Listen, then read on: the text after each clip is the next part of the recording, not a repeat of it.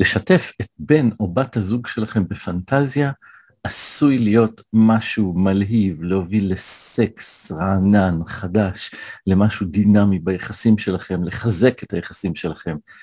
מצד שני, זה בהחלט עלול גם להוביל למבוכה, לחששות, לשבירת אמון בין בני זוג, ואפילו במקרים קיצוניים להרס הזוגיות.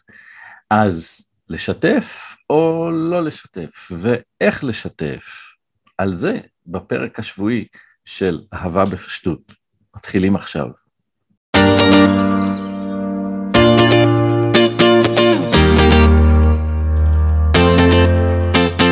אהלן חברות וחברים וברוכים הבאים לפודקאסט אהבה בפשטות. אני שמעיה, מחבר הספר אהבה בפשטות, הרגלים מעשיים ליצירת חיי אהבה מושלמים. ואני כאן כדי לשתף אתכם באובססיה שלי. לחיות את הזוגיות הכי אוהבת, הכי מתגמלת, הכי מאושרת שאפשר. בפודקאסט הזה נדבר על זוגיות ואהבה, ונראה איך כל אחד ואחד מכם, כן, כן, גם את, גם אתה, יכולים להגיע לאושר ולשמור עליו, דרך בחירות יומיומיות פשוטות מהסוג שכולנו עושים כל הזמן. בפודקאסט הזה נחתור לגלות את העקרונות להצלחה באהבה ואת הדרכים המעשיות והמועילות ביותר לבטא את העקרונות האלו בחיים ובזוגיות שלנו. וכל זה מתוך הבנה אחת בסיסית, שהאחריות לאושר שלנו נמצאת, ותמיד הייתה, בידינו בלבד. אז קדימה, אהבה בפשטות מתחילה כאן.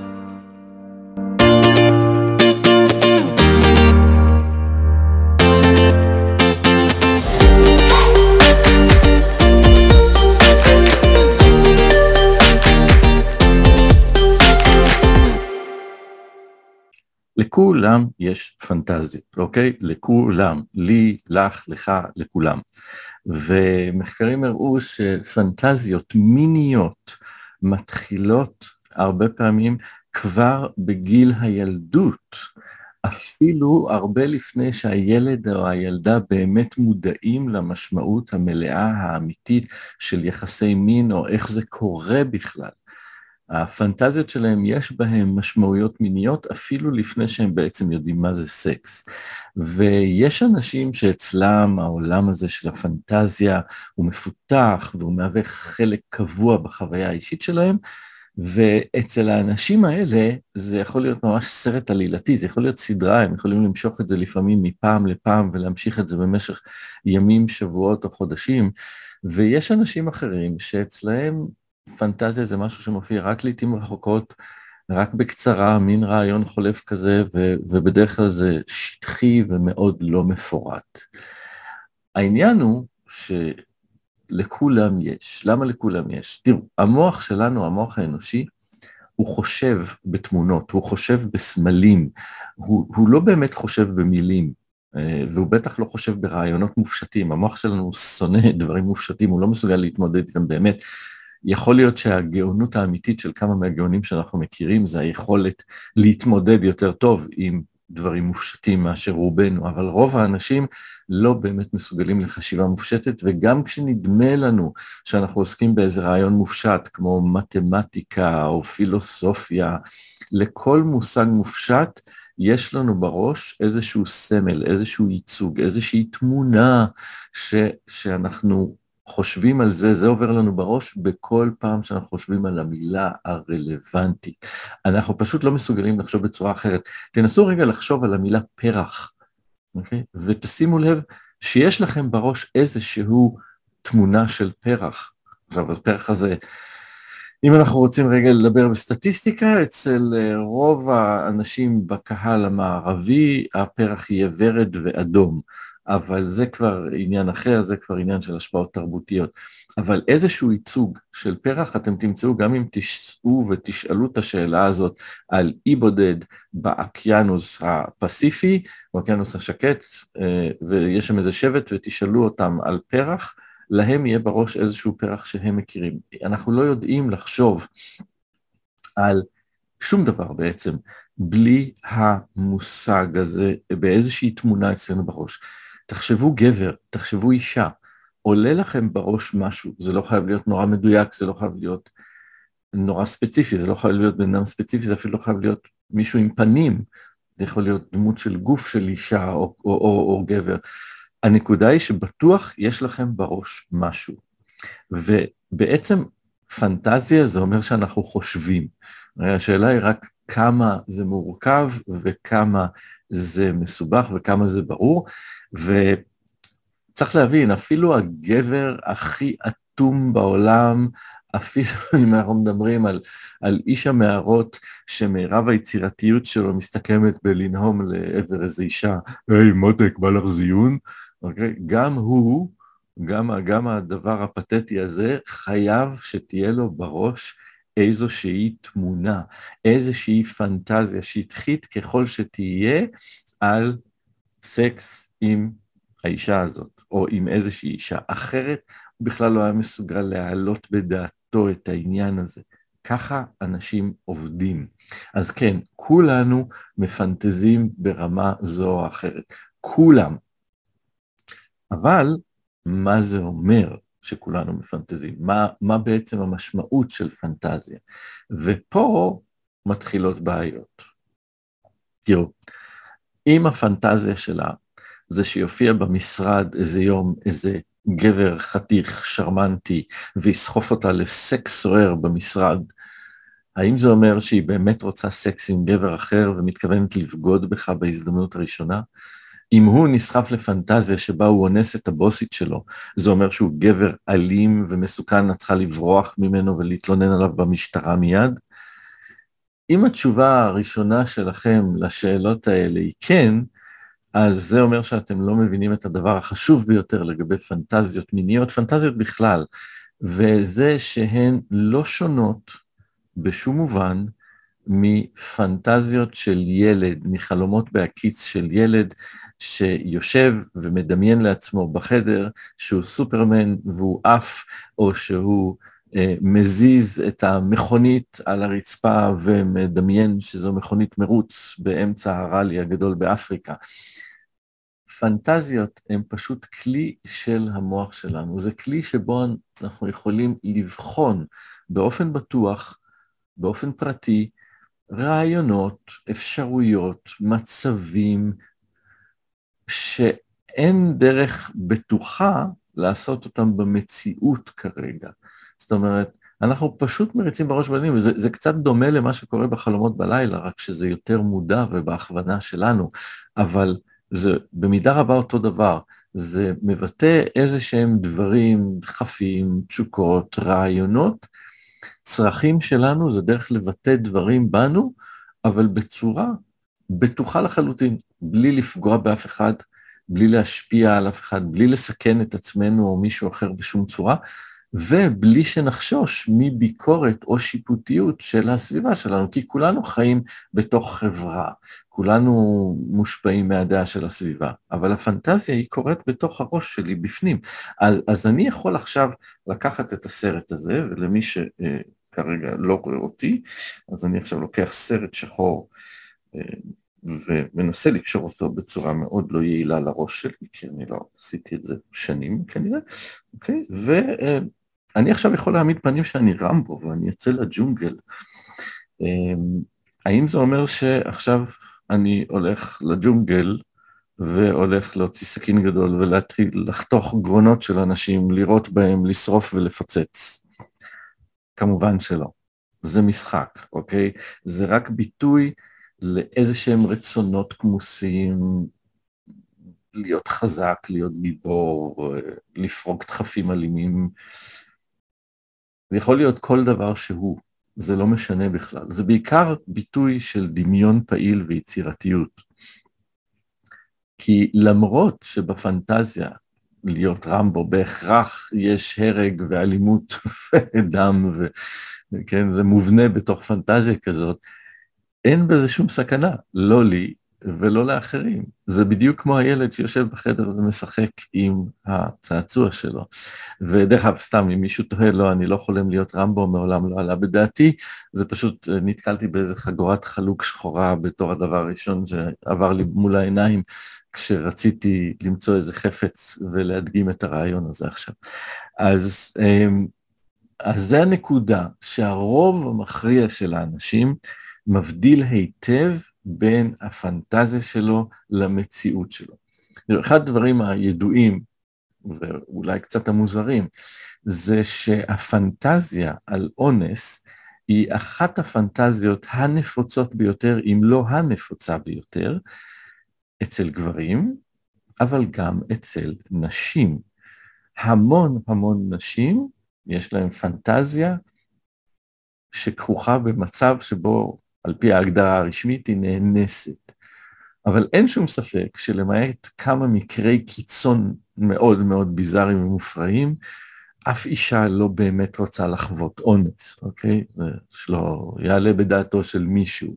ולמרות הטענה הפמיניסטית הידועה שכל הגברים הם אנסים בפוטנציה, רק אחוז זעיר באמת מהגברים מממש את הפוטנציאל הזה והופך להיות אנס בפועל. אז זה לא, ה, זה לא הפנטזיה על האונס שהיא מסוכנת. מה שמסוכן זה כשמישהו מחליט לבצע בעולם האמיתי משהו שפוגע באנשים אחרים.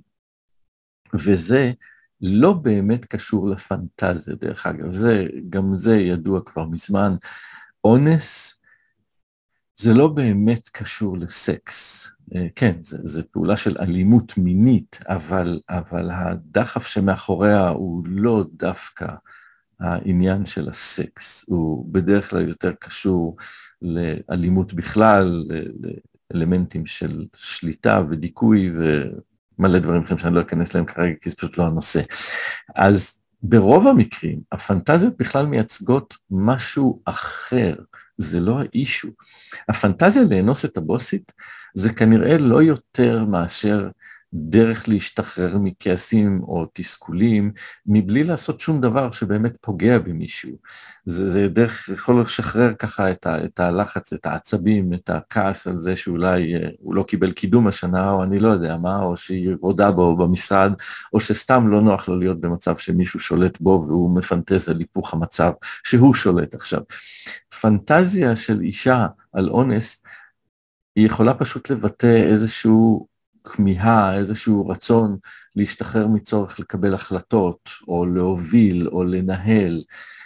זה, זה פשוט, זה דברים שהם לא בהכרח הדבר עצמו. גבר ש... עלתה לו פנטזיה בראש על סקס עם גבר אחר, זה לא הופך אותו להומוסקסואל, אוקיי? זה לא משנה את ההוויה האמיתית שלו, וזה גם בדרך כלל לא אומר שהוא הומוסקסואל חבוי ופתאום עלתה בו הפנטזיה הזאת. אם הוא באופן קבוע ועקבי מפנטז על גברים, אולי יש בו את הנטייה הזאת.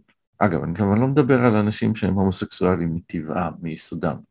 אלא זה טבעי אצלם שהם כל הזמן פנטזים ככה. אני מדבר על גבר הטרוסקסואל רגיל, האם זה שפעם היה לו בראש, פעם או לפעמים יש לו בראש איזושהי פנטזיה שמערבת גם גבר, האם זה הופך אותו להומו? התשובה היא לא, ממש לא. זה תוצרים של המוח שלנו שמשחק בחדר הפרטי שלו בנדמה לי, משחק במה אם, במקום בטוח ופרטי. אז זה דבר אחד שחייבים לזכור על פנטזיות, בפני עצמן, לא חשוב מה הפנטזיה, היא לא מסוכנת. אנשים יכולים לפנטז על הדברים הכי מזוויעים בעולם, כל עוד זה נשאר אצלהם בראש, או מזוויעים, לא משנה כרגע אם בראש, הם, הם יכולים לספר על זה למישהו, אבל כל עוד הם לא עשו במציאות שום דבר לאף אחד, אז מה הסיכון? מה רע בזה? וכאמור, רוב האנשים יודעים להבדיל היטב בין עולם המציאות לעולם הפנטזיה. איפה יש לנו קצת בעיה עם העניין הזה? זה קורה כשעולם הפורנו מתערבב בעולם הפנטזיה האישי. וכשאני אומר עולם הפורנו, אני לא מתכוון רק לתעשיית הפורנו הרשמית, אה, אני מדבר גם על ייצוגים של סקס בסדרות ובסרטים, שהתחילו פעם בתור דבר מאוד מתון, אבל במשך השנים נכנסו יותר ויותר לתוך המיינסטרים. והיום בסרטים ובסדרות של מיינסטרים אתם לפעמים יכולים להתקל בסצנות של אונס, ואתם יכולים להתקל מצד שני בסצנות של סקס מדהים ומפואר בין שני שחקנים שנראים כמו, אה, לא יודע מה, דוגמן ודוגמנית, ו, ופה בעניין הזה יכולות להיות קצת בעיות, כי אגב, לפורנו יש קצת יתרונות גם, מעט. אה, לפורנו ברמה האישית יכולה להיות היתרון של שזה יכול לעורר חשק, ואם מפנים את החשק הזה כלפי בן הזוג, אז סבבה, וזה בכל זאת יכול לספק חומר לדמיון, זה יכול לתת רעיונות, זה יכול לתת כל מיני דברים שלא חשבתי עליהם, לא חשבתם עליהם, או גיוונים או וריאציות, משהו לראש לעבוד איתו, הראש שלנו צריך משהו לעבוד איתו. אז במובן הזה יש לזה יתרון. אבל כאמור, בפורנו יש הרבה מאוד חסרונות, ואני אפילו לא נכנס בכלל לדיון בשאלה אם העובדים בתעשיית הפורנו הם, הם מנוצלים, או שהם אנשים חופשיים שעושים בחירה חופשית, אני לא, לא נכנס בכלל לדיון הזה כרגע, אני מדבר כרגע בהקשר של הצריכה של פורנו. כשמישהו צורך פורנו, הבעיה היא שזה בא עם כמה דברים לא טובים. אחד, פורנו מציג את הגרסה הכי פחות מחוברת בין שותפים לסקס. זאת אומרת, זה מציג סקס שהוא הכי פחות בהקשר של איזושהי זוגיות אמיתית או רומנטיקה אמיתית, זה, זה, זה פשוט מנתק את זה, וזה משהו שאין בו שום תרומה לזוגיות אמיתית. Okay, אוקיי? אם אתם רוצים לעודד one night stands, אז סבבה, אבל אם אתם רוצים לעודד זוגיות וחיבור הזוגיות, זה לא ממש מתאים בדרך כלל. אמ, פורנו מחפיץ אנשים ועלול להחדיר התנהגויות שליליות והרסניות אם צורכים יותר מדי מזה ואם מקבלים אפילו בלי לשים לב איפשהו חשיפה כל הזמן לרעיון הזה שגברים ונשים הם, הם אובייקטים, הם חפצים, הם לא אנושיים, אפשר להתייחס אליהם כאל חפץ, זה עלול לחדור גם ולהשפיע על התנהגות בחיים הרגילים וזה בעיה. פורנו מציג דוגמאות קיצוניות ומוטות ולא מציאותיות בכלל לגבי מראה ולגבי יכולת מינית, וזה יכול להשפיע לרעה על התפיסה העצמית שלנו, של הצופה, ועל התפיסה שלנו את בני הזוג שלנו. פורנו יכול להיות ממכר, אוקיי? אנשים עשויים להתמכר לקלות, לנגישות, ועודף מזה יכול לשבש את המשיכה לבן הזוג, יכול לשבש את הנכונות להשקיע בחוויה הזוגית, המינית, האירוטית, כי אני יכול פשוט לראות פורנו ולא עונן בעצמי, וזה גם, אה, שוב, אם זה מכוון אותנו יותר מדי בכיוון מסוים, זה יכול גם להקטין את רמת ההנאה, או בכלל את הסיכוי להנאה עם בן זוג. אבל אם אנחנו נכנסים להקשר שלנו, אז בעצם, כן, פורנו יכול להוסיף חומר גלם לפנטזיות, אבל זה קצת כמו התבלינים באוכל. קצת תבלין זה בסדר, יותר מדי תבלינים, אתם יכולים לקלקל את הכל, וזה בעיה. העניין הוא ש, אה, שכשיודעים את, ה, את, ה, את ההפרדה הזאת, שוב, מישהו שלא צורך פורנו בכמות מוגזמת, וכן, הנגישות של פורנו בימים אלה היא בהחלט הופכת את האפשרות של צריכה מוגזמת ל, ל, לקיימת, אבל מי שלא צורך פורנו בכמות מוגזמת, אין השפעה מיוחדת על זה, זה שהוא צפה בפורנו אה, פעם ב... או משהו, זה, זה לא הופך את הפנטזיות שלו ליותר מסוכנות או יותר בעייתיות. ומישהו שראה משהו בפורנו שעורר אותו שוב, זה לא בהכרח אומר שזה מה שהוא רוצה לעשות. עכשיו, מעבר לכל הדברים האלה, מעבר לפורנו, מעבר לכל הפנטזיות האלה שנשארות בראש שלנו, יש גם סוגי פנטזיות שאנשים היו רוצים כן לממש, באופן חלקי או באופן מלא. יש, יש דברים שאנשים באמת היו רוצים להתנסות בהם. ולעשות את זה במציאות יכול להיות מאוד מלהיב ומאוד מספק. אגב, זה גם עלול להיות מאכזב ולהתגלות כמשהו לא כל כך מוצלח, אבל זה, זה לא הנקודה כרגע.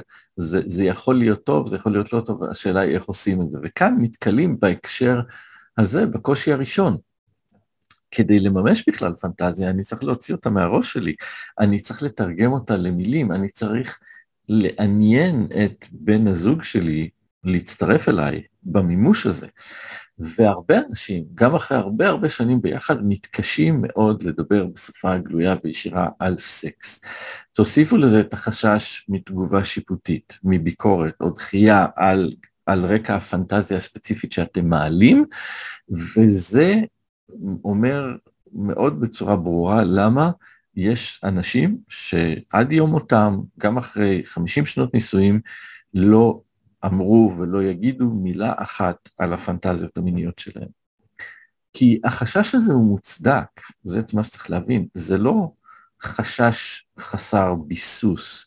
הרבה פעמים, אם אנחנו מעלים פנטזיה כלשהי מול בן או בת זוג, שיש להם בנושאים מסוימים דעות מאוד קשיחות, אמונות מאוד חזקות, מאוד ספציפיות לגבי מיניות, לגבי מה מוסרי, לגבי דברים אחרים, הם עלולים בהחלט להגיב בשלילה, אפילו על פנטזיה מתונה, אוקיי?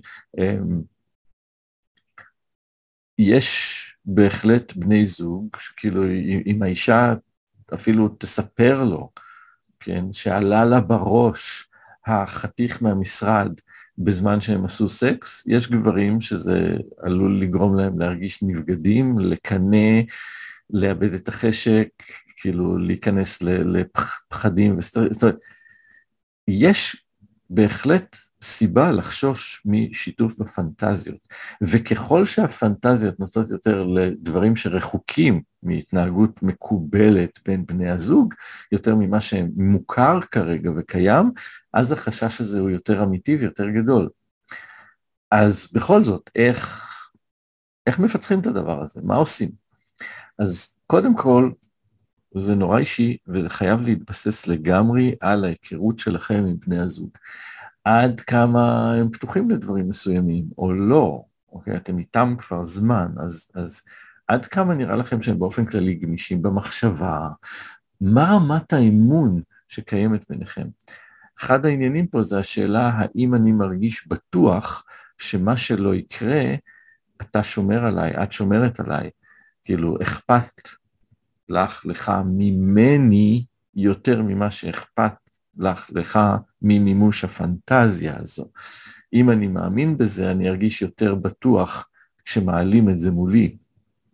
אם אני מבין שיש לבן הזוג שלי או לבת הזוג שלי עולם דמיון משלו מפותח, ושבלי שום קשר לפנטזיה הזאת, אני זוכר שהוא, היא, איתי כבר חמש, שבע, עשרים שנה, ויש לנו חיים נהדרים ביחד, ויש את כל הטוב הזה ברקע, אז יותר קל להעלות דברים ו- ולהציב דברים שהם טיפ-טיפה מציבים אולי איום מסוים או סכנה פוטנציאלית מסוימת על התפיסות שלנו, כי יש את, ה- את התשתית החזקה הזאת. אם אתם בסיטואציה של חוסר אמון, אם אתם בסיטואציה שאתם לא אין לכם תשתית טובה ביחד, אין לכם את הרקע הזה של ביטחון אחד בשנייה, להכניס לעניין הזה עוד פנטזיה, ובטח אם זו פנטזיה יותר קיצונית, זה בהחלט עשוי להיות משהו שפשוט לא יעבוד טוב ולא כדאי לעשות אותו. אה, מה אתם יודעים על עולם הדמיון של בני הזוג שלכם? מה אתם יודעים על עולם ההתנסויות שלהם? מה, מה הם בכלל כבר עשו ויודעים? מה אתם יכולים ללמוד מהתגובות שלהם לספרים, לסרטים, לדברים שראיתם יחד בטלוויזיה. כל הדברים האלה יכולים לספק לכם רמזים חשובים לגבי מידת הפתיחות של בני הזוג שלכם למיניות בכלל ולנושאים ספציפיים בפרט. וככל שהפנטזיה שאתם רוצים לשתף או, או להתנסות בה היא יותר רחוקה מזה, אז צריך להתקדם יותר בזהירות. ו, וזה בעצם שם המשחק. יש דרכים להכניס את הפנטזיות לחיים שלכם, לתקשורת הזוגית שלכם, בזהירות. אז אפשר להכניס הביתה ספרים, או סרטים, או מאמרים, שבאיזשהו אופן עוסקים או נוגעים או מתארים משהו שקשור לפנטזיה הזאת, וזה יכול לשמש איזשהו בסיס לשיחה, לאיזושהי פתיחה של משהו, לאיזושהי דיון על הקונספט הזה כקונספט שהוא נפרד מכם כרגע. אפשר להגיד משהו בסגנון, הייתי מוכנה לנסות את זה מתישהו, או זה יכול היה להיות מעניין. ואפשר ורצוי להגיד את זה בטון קליל ואגבי, ולהמשיך ישר לעניין אחר. כי אמירה כזאת יכולה פשוט לשתול איזשהו זרע, איזשהו רעיון במוח של בן הזוג או בת הזוג, וזה יכול לגרום להם לשקול ולחשוב את הנושא בזמן שלהם. ככה, זרקתם אבן לבאר, עכשיו היא שמה, היא משתכשכת. יכול להיות שזה יעלה משהו, אבל זה יקרה בזמן שלהם, בלי שום מחויבות, בלי שום לחץ. ו- ולכן לא כדאי, אם אתם מכניסים את זה פעם ראשונה ככה, לא כדאי להתעכב על זה מבחינתכם, כאילו להגיד ולהמשיך. ואם בן הזוג רוצה להמשיך את השיחה, הוא יכול, אבל אתם יכולים אז להתקדם ביחד ולא ליצור מצב שאתם מפילים יותר מדי בבת אחת. אפשר להכניס את זה כסיפור על חלום, אין, אין פנטזיה אה, שהיא שונה מהותית מחלום בלילה.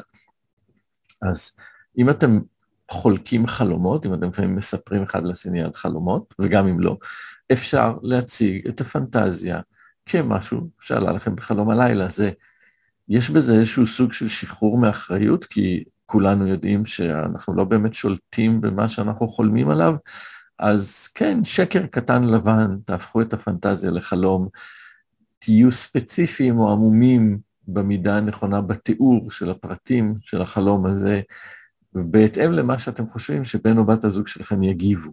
וגם זו דרך להעלות את העניין, להוסיף פה איזשהו אלמנט שפותח משהו.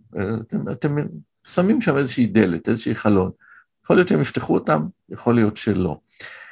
מה שתמיד טוב לעשות, זה שהפתיחים שה, האלה, הקדימונים האלה, החלומות האלה שאתם מפזרים מסביב, הזרעים האלה, כדאי שהם תמיד יהיו עטופים בהתנהגויות ודברים שמחזקים אצל בני הזוג את התחושה, את הידיעה, שאתם אוהבים אותם וחושקים בהם כבר עכשיו, כמו שהם עכשיו.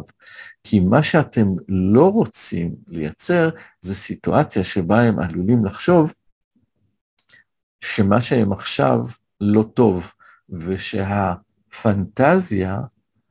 היא באה במקום מה שיש עכשיו, היא באה להחליף את מה שיש עכשיו. אתם לא רוצים שהיא תחשוב שאתם מעדיפים את הבוסית במשרד, או שאת מעדיפה את, ה, את הגבר השרמנטי הזה על פני הזוגיות איתם, על פני המיניות איתם. זה צריך להיכנס כתבלין, כתוספת, כמשהו נלווה, מה שיכול להעשיר ולפתח את מה שיש עכשיו, זה לא אמור להחליף את זה. עכשיו, אחד הדברים גם שחשוב לזכור בעניין הזה, יש הבדל בין להזכר או להעלות את הפנטזיה כאיזשהו רעיון כללי, לבין להגיד, אני הייתי רוצה שנתנסה בזה. זה רמות אחרות לגמרי. אז שוב, השאלה של האם להביע את זה בכלל כמשהו שאתם רוצים, או סתם כמשהו כרעיון, יש, יש בעצם, כל אחד צריך למצוא את המקום שלו פה, איך לעשות את זה, איך להעלות את זה, איך להכניס את זה.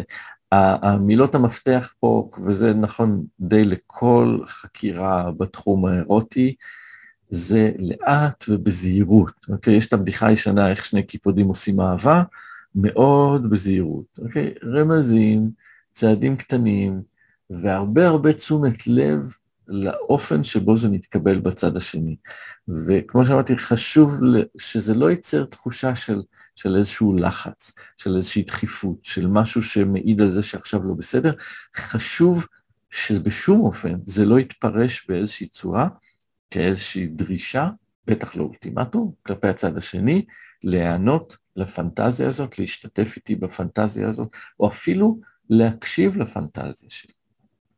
זה טוב אם אתם יכולים, אבל אתם לא יכולים לדרוש מהצד השני שישתתף איתכם אפילו בדיבור הזה, אם זה ממש לא מתאים לו. מה שעוד חשוב זה שגם אם העליתם את זה ככה בקלילות ובאיזשהו אופן, גם אם, אוקיי, לא יודע, אתם, אתם רוצים להתנסות באיזושהי תנוחה אחרת, באיזושהי משהו. עשיתם איזושהי תנועה מסוימת בכיוון הזה בזמן שהייתם ביחד, זה, זה לא התקדם מעבר לזה, עזבתם את זה באותו פעם. לא בהכרח לנסות את זה שוב ישר בפעם הבאה שאתם ביחד. לא בהכרח להעלות את הפנטזיה שוב ישר בהזדמנות הבאה שאתם, שאתם קשורים לאירוטיקה או לסקס. זה יכול לייצר את התחושה שזה אובססיבי, שזה חובה, ש, שאתם, שאתם על זה לגמרי ואתם לא, לא יכולים להשתחרר מזה וזה מה שיש לכם בראש, וזה מה שעלול לתת לצד השני את התחושה שמשהו לא בסדר עכשיו.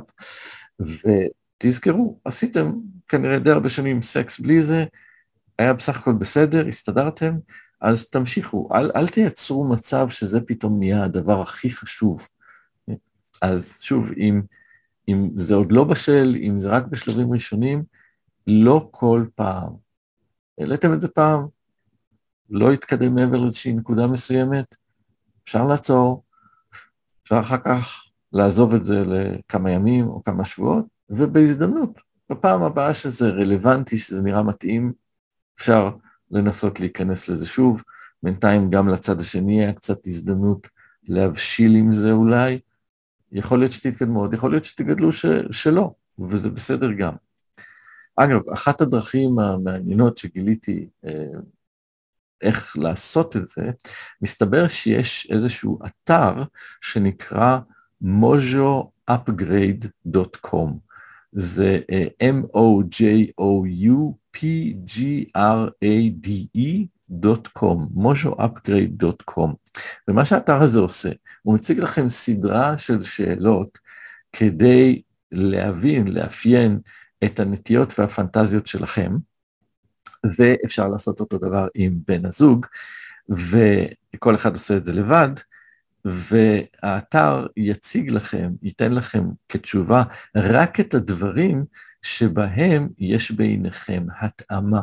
זאת אומרת, זה לא חושף בפני בן הזוג את הדברים שאולי אתם בעניין, אבל הוא לא לגמרי, וזה דרך ממש טובה לגלות מה אתם כן ביחד, ומאוד יכול להיות, אני לא זוכר, נדמה לי יש שם איזה 50 שאלות או משהו כזה, אני לא זוכר בדיוק, אבל זה, זה בודק הרבה דברים, אז בהחלט יכול להיות שאתם תגלו שיש דברים ששניכם דווקא די מתלהבים מהם, אבל לא ידעתם על זה עד עכשיו, כי לא השתתפתם, לא שיתפתם אחד את השני בפנטזיה הזאת. מה שעוד חשוב זה לא למהר, אוקיי? אם אף פעם לא שיתפתם אחד את השני בפנטזיות, או שאתם שוקלים להרחיב את השיתוף הזה לפנטזיות מהסוג. היותר רחוק מהנורמה, עד כמה שיש נורמה בסקס, אז, אז באמת, זה בסדר גמור שהתהליך הזה יתפרס על פני שבועות, ואפילו על פני חודשים, ואתם יודעים מה? במצבים מסוימים, אפילו על פני כמה שנים. Okay? אוקיי? Uh, הרעיון של שלישייה, למשל, שהרבה מאוד אנשים מפנטזים עליו, זה משהו מאוד מאוד דרמטי להכניס למיטה שלכם צד שלישי, ובפועל. אז אפשר לפנטז על זה, אבל הפער בין לפנטז על זה לבין לממש את זה, הוא מאוד משמעותי. ויכול להיות שתגיעו לזה מתישהו, ויכול להיות שלא תגיעו לזה לעולם, וזה בסדר. זה הכל תלוי בסיטואציה הספציפית שלכם. והדברים האלה, הפנטזיות האלה, הם, החשיבות היא בהתקדמות לשם, החשיבות היא בפתיחות לרעיון שיש פנטזיות, שיש מעבר למה שאנחנו רואים ועושים כרגע, שיש איזשהו עולם דמיון פתוח וחופשי ורחב ואינסופי, שיש בו את הכל, את כל האפשרויות שהן, הרבה מעבר למה שיש לנו ביום-יום במציאות, ואתם יכולים ללכת לשם ביחד ולגלות לעצמכם ביחד חוויות חדשות, התנסויות חדשות, שחלקן יהיו לגמרי בדמיון, אך ורק בדיבור, במחשבה, בלי שום עשייה בכלל, וחלקם אולי יערבו גם איזשהו אלמנט מציאותי, זה כבר לגמרי תלוי בדרך שבה הדברים יתפתחו ביניכם, במה שמתאים לכם. זה יוסיף לכם הרבה תווים למנעד המיני שלכם, אוקיי? ליכולת שלכם ליצור את המוזיקה שלכם. וכשאתם עושים את זה בצורה הנכונה, זה מחזק את הזוגיות, זה משפר את הזוגיות, כי סקס טוב וסקס מספק ו- ותחושה של אמון וביטחון בבית הזוג, בבן הזוג משפיעים על כל הזוגיות, וכמובן שביעות רצון מסקס בזוגיות היא אחד הדברים החשובים שתורמים לרמת העושר ולחוזק של הזוגיות הזו לאורך זמן. אז צאו לחקור את הפנטזיות שלכם ונתראה בשבוע הבא. להתראות.